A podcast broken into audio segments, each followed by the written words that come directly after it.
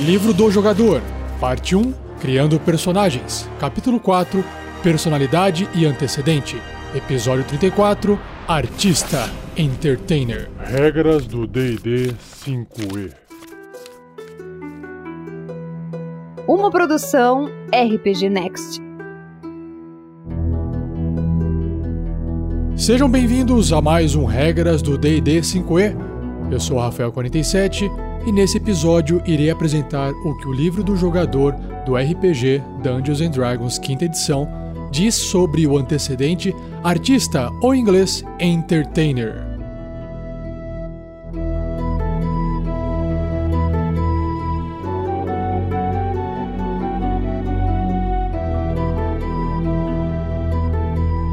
Seja você também um guerreiro ou uma guerreira do bem. Para saber mais, conheça nossas metas e recompensas na campanha do Padrim em www.padrim.com.br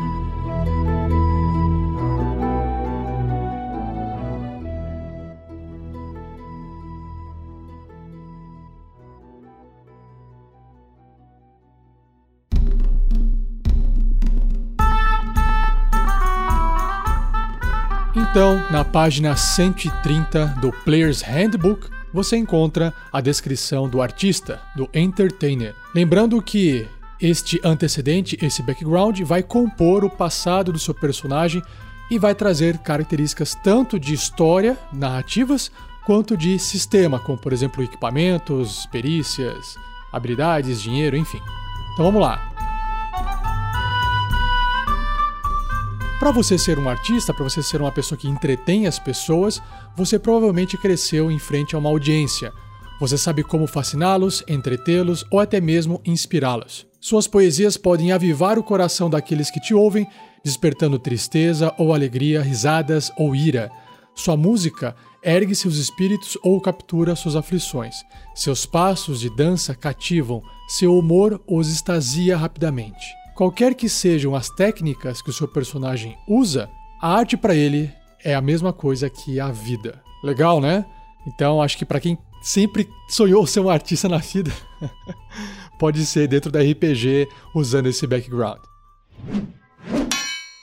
As proficiências nas habilidades ou perícias que o seu personagem sabe são acrobacia e atuação, que em inglês é o acrobatics e performance. Já a proficiência em ferramenta, ele sabe usar um kit de disfarce, um tipo de instrumento musical. E sobre os equipamentos, um instrumento musical à escolha, um presente de um admirador, por exemplo, uma carta de amor, uma mecha de cabelo ou uma bijuteria, ou sei lá, até um, talvez um morcego morto. um traje e uma algibeira contendo 15 moedas de ouro. É um cinto onde você guarda as coisas com um pouco de dinheiro. E como todo bom artista, ele sabe fazer algum tipo de coisa ou ele faz alguma coisa com uma certa frequência, e isso é chamado aqui no livro de rotinas de artista. Claro que você provavelmente é versátil no que você faz e apimenta cada atuação com uma variedade de rotinas diferentes. E aí você vai poder escolher para o seu personagem três rotinas da tabela abaixo. Ou você pode rolar um dado de 10 faces e pegando os números que saírem nesse resultado. Vamos lá então. Número 1, um, ator. 2, dançarino. 3, comedor de fogo ou engolidor de fogo, também poderia ser de espada. 4, jester. Jester é o bufão, é o bobo da corte. 5 é juggler. Juggler é um, uma pessoa que faz malabarismo, malabares. Aquela galera que a gente vê com frequência no semáforo, né? Número 6, instrumentalista. Número 7, poeta. Número 8, cantor. Número 9, contador de história ou narrador, e número 10, Tumblr, que é um acrobata. E claro, como tudo no RPG, você pode conversar com seu mestre e escolher algum outro tipo de rotina de artista para poder incluir no seu histórico.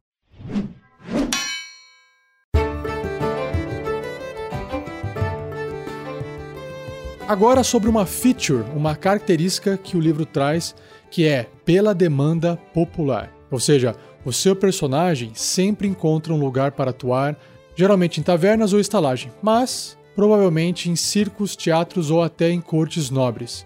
Nesses lugares, Ele recebe alojamento, comida modesta ou de padrões confortáveis. A gente vai falar sobre esse padrão de vida mais para frente. De graça, dependendo da qualidade do estabelecimento, contanto que ele atue a cada noite. Além disso, essa atuação torna o seu personagem um tipo de figura local. Quando estranhos reconhecerem ele em uma cidade em que ele já tem atuado, por exemplo, geralmente esse pessoal gosta dele. Então isso vai dando indícios de como seu personagem pode ser tratado em uma vila, em uma cidade em que ele atuou para efeitos de roleplay. E sobre a característica sugerida que o livro traz, os artistas bem-sucedidos têm que ser capazes de capturar e prender a atenção da plateia. Por isso, eles tendem a ter personalidades extravagantes ou conturbadas. eles são propensos ao romantismo e muitas vezes se agarram a nobres ideais sobre a prática da arte e a apreciação da beleza. Então aqui é um pouco mais de informação para você se imaginar interpretando uma pessoa desse tipo, e claro que você pode alterar o que o livro está sugerindo aqui, porque é uma característica sugerida.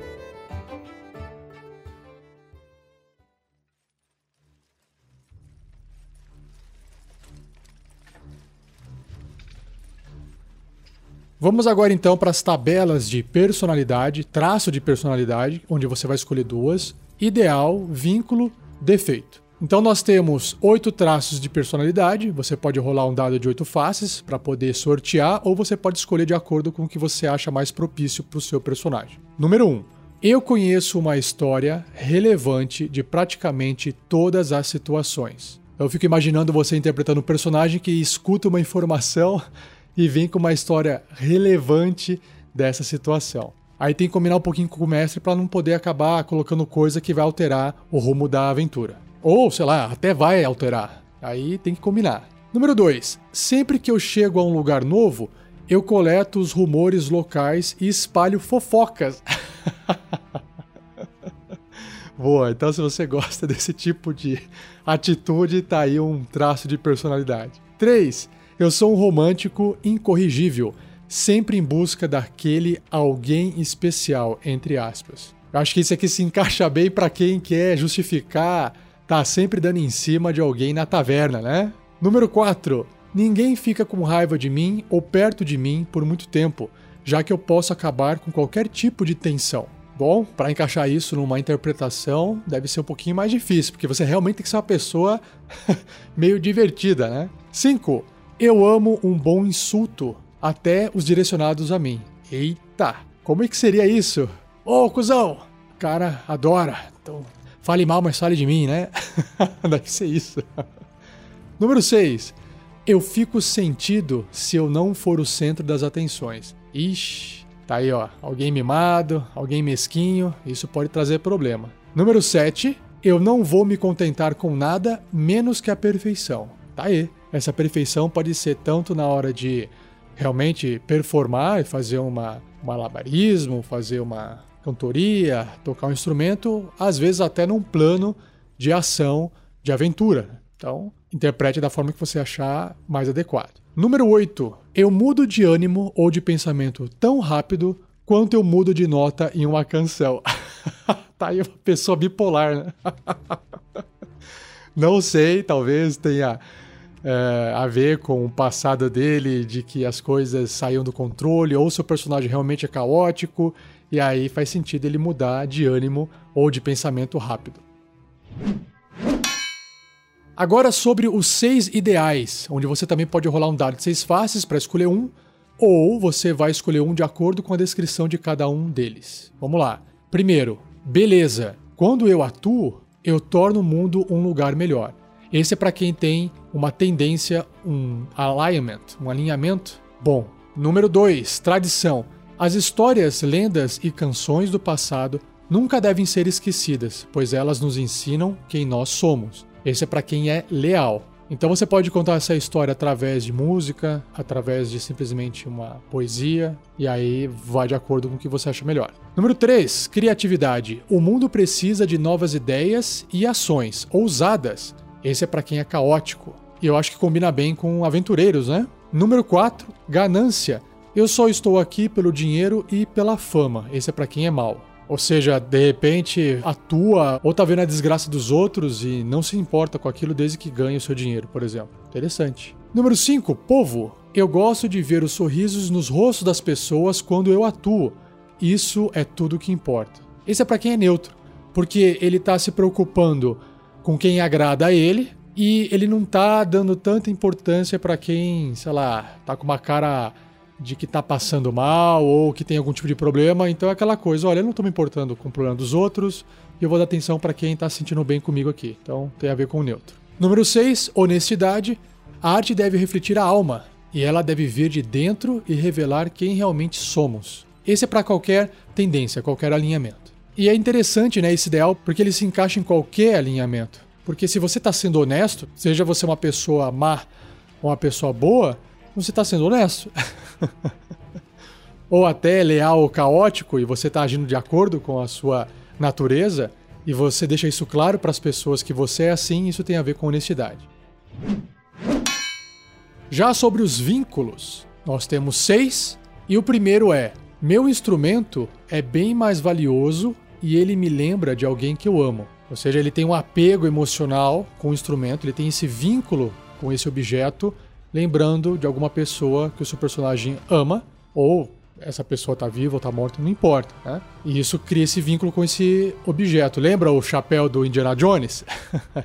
não tem a ver com amor, mas ele está sempre pegando o chapéu naquelas cenas, né? Talvez tenha essa relação de, de filme com o seu personagem. Tente trazer essas referências para o seu jogo. Número 2. Alguém roubou meu precioso instrumento e algum dia eu vou pegá-lo de volta. Ou seja, aqui o seu personagem não tem mais esse instrumento. Pode ser um instrumento mágico, um instrumento diferente, ou o instrumento do, do número 1, um, e aí você tem que pegar ele de volta a todo custo. E aí isso te move adiante, né? Não deixa você ficar parado num lugar só. O que justifica você ser um aventureiro, por exemplo. Número 3. Eu quero ser famoso, custe o que custar. Bom, famoso pode ser interpretado de diversas formas. Famoso por ter feito algo. Não necessariamente algo que envolva arte. Hum, já pensou nisso? Ou, imagina de novo, vou trazer aquele seriado do Hannibal da Netflix que eu falei para vocês no episódio passado. Você tem aquela ideia de que, olha, eu sou famoso por matar as pessoas dessa forma e deixar o corpo delas exposto, né? Coisa horrível lá. Mas a fama vem de qualquer tipo de ação, né? Desde que alguém olha aquilo lá e fala, uau, isso aí é marcante. Então, pense de forma abrangente, não pensa só em fama de artista, beleza? Número 4. Eu idolatro um herói dos contos antigos e mensuro meus feitos baseados nessa personalidade. Tá aí legal também. Tem alguém que você reconhece como sendo uma pessoa a ser equiparada, então você tenta copiar os passos dela, por exemplo? Tenta fazer as coisas de maneira parecida? Hum? Então tá aí uma dica. Número 5, eu vou fazer tudo para provar que sou superior ao meu odiado rival. Puxa, esse aqui é um vínculo meio ruim, né? Porque você está querendo ser melhor que o seu rival no sentido de se comparar com uma pessoa ruim. Para você, ele é ruim, né? Rival tem uma conotação negativa. A não ser que esse rival jogue contra você uma cagada que você fez em vida. E aí você se sente mal por isso e você quer reverter isso. E aí isso pode justificar você querer ser superior a, ao seu rival. Enfim, tem que pensar. Número 6. Eu faria qualquer coisa pelos membros da minha antiga trupe. Tá aí, um cara de gangue, sei lá. Aqueles caras que andam na rua de coletinho de couro, todo junto. Ou você realmente teve toda a sua parte antiga de aventureiros mortos e agora você encontrou uma nova equipe, mas você faria de tudo para poder estar de volta com eles. Isso pode levar a alguma coisa ruim na aventura, sei lá, fazer pactos, vai saber. Nossa, tudo isso aqui dá uma margem para criar muita coisa pro seu personagem, né? Mas vamos lá. Agora a última tabela, defeitos. São seis. E o primeiro é: eu farei de tudo para ganhar fama e renome. Engraçado que esse defeito ele lembra aquele vínculo eu quero ser famoso, custe o que custar, mas ele está sendo considerado um defeito. E aí é uma questão de interpretação. O vínculo é uma coisa que prende o seu personagem a fazer alguma coisa, e o defeito é considerado alguma coisa ruim para ele, alguma coisa que as pessoas, a sociedade vê como sendo uma coisa negativa, por isso é um defeito. Então, não necessariamente o vínculo vai ser um defeito, mas também pode ser visto como um defeito. Já no defeito, você tem que trazer isso à tona. Realmente fazer tudo para ganhar fama e renome, eventualmente vai fazer você parecer, talvez, maligno na frente de outras pessoas que estão vendo aquela sua atitude. Não que você realmente seja, mas é, é um defeito seu. Você deixa escapar isso às vezes. Porque você está mais se importando com a fome e renome e acaba cometendo deslizes, ofendendo as pessoas, tomando decisões erradas. E essa é a ideia do defeito. Número 2. Eu viro um idiota quando vejo um rosto bonito. Olha, acho que esse defeito aí tá na pele ali, tá na superfície de quase todo aventureiro. Ou tem muita gente que faz isso, né? Vira um idiota. Número 3. Um escândalo me impede de voltar para casa novamente. Esse tipo de problema parece me perseguir por aí. Caraca, um escândalo me impede de voltar para casa novamente. Imagine qual seria esse escândalo. Pensa aí. Se ligar a TV, você vai ver um monte, ainda mais naqueles programas populares aí do Ratinho, por aí vai. Número 4. Eu, certa vez, satirizei um nobre que ainda quer minha cabeça. Foi um erro que eu adoraria repetir. Tá aí, né? Não basta você ter feito uma cagada e você acha isso ainda divertido e tem vontade de refazer isso, ou seja, viver ali no risco, né? Número 5. Eu tenho problemas em esconder meus verdadeiros sentimentos. Minha língua afiada me mete em confusão. Legal também esse, hein? Tá sentindo algum tipo de emoção e aí ele expõe constantemente isso, isso pode ser um problema. Quem já não passou por isso, não? E número 6, apesar dos meus melhores esforços, meus amigos não me consideram confiável. Putz, esse aqui é um problema, né? Você deve ter feito alguma cagada ou você tem algum tipo de comportamento que as pessoas não confiam em você e você está sempre se esforçando para fazer o seu melhor, mas mesmo assim não é suficiente. Olha que legal esse defeito, né? Como traz um, uma profundidade para o seu personagem. E para finalizar, esse antecedente artista tem aqui uma variação que se chama gladiador. Olha só que legal. Um gladiador é tanto um artista quanto qualquer menestrel ou artista circense, treinado para tornar a arte do combate em um espetáculo para a multidão poder se divertir. Caramba, não tinha pensado nisso. Verdade, né? Sabe aquele wrestler, Super Cats, passava na TV, o pessoal faz aquela luta de mentirinha, pula um em cima do outro, mas é, é, é tudo uma encenação. Isso é um wrestler, sei lá, como é que se fala isso em, em, português? Um lutador, mas um lutador que finge aquela luta. É isso. Mas aqui nesse caso, o gladiador realmente vai estar tá matando, mas ele está fazendo isso para ser um espetáculo para a multidão. Então, esse tipo de combate chamativo é a rotina de artista do seu personagem, apesar dele também dever ter alguma perícia como acrobata ou ator. Além disso, usando a característica pela demanda popular que eu citei anteriormente, o seu personagem pode encontrar um lugar para lutar em qualquer lugar que considere o combate uma forma de entretenimento. Talvez uma arena gladiatória ou um clube de luta secreto no subúrbio. O seu personagem pode trocar o instrumento musical do pacote de equipamentos que vem por uma arma barata, porém incomum, como um tridente ou uma rede, por exemplo. Que legal, tá aí. Fica então essa variação gladiador ou qualquer outra variação, qualquer outra coisa que sirva de entretenimento para as pessoas. Então também discute com seu mestre para chegar num senso comum. E assim a gente encerra mais esse cast, mais um cast curtinho. Se você ainda não conhece os nossos outros podcasts, que são Aventuras RPG, Bate-Papo e até discussão sobre outros sistemas, Acesse o nosso site rpgnext.com.br e conheça nossos outros conteúdos. Se você quer nos ajudar de forma financeira e também quer receber algumas recompensas por isso, nos conheça no padrim.com.br/rpgnext. Se você achou que vale a pena colocar algumas ideias sobre esse antecedente, se você quer colocar outras variantes de artista, acesse o post desse episódio e deixe escrito por lá que aí você interage com outras pessoas que acessam o nosso site. E se você ainda não conhece nossas redes sociais, saiba que a gente tem Facebook, Twitter, Instagram e o nosso canal no YouTube. Dá uma olhadinha lá. Por fim, se você puder acessar o iTunes, onde tem esses episódios, e colocar lá cinco estrelinhas para que a gente possa ser mais fácil de ser encontrado por outros ouvintes, não deixa de fazer isso, é rapidinho, abre lá, clica, você vai fazer uma vez só e nunca mais, beleza? e para a gente finalizar de vez, não perca o próximo episódio daqui uma semana, onde irei abordar o próximo antecedente chamado Folk Hero, o herói do povo. Beleza, galera? Um abraço, brigadão e até o próximo episódio.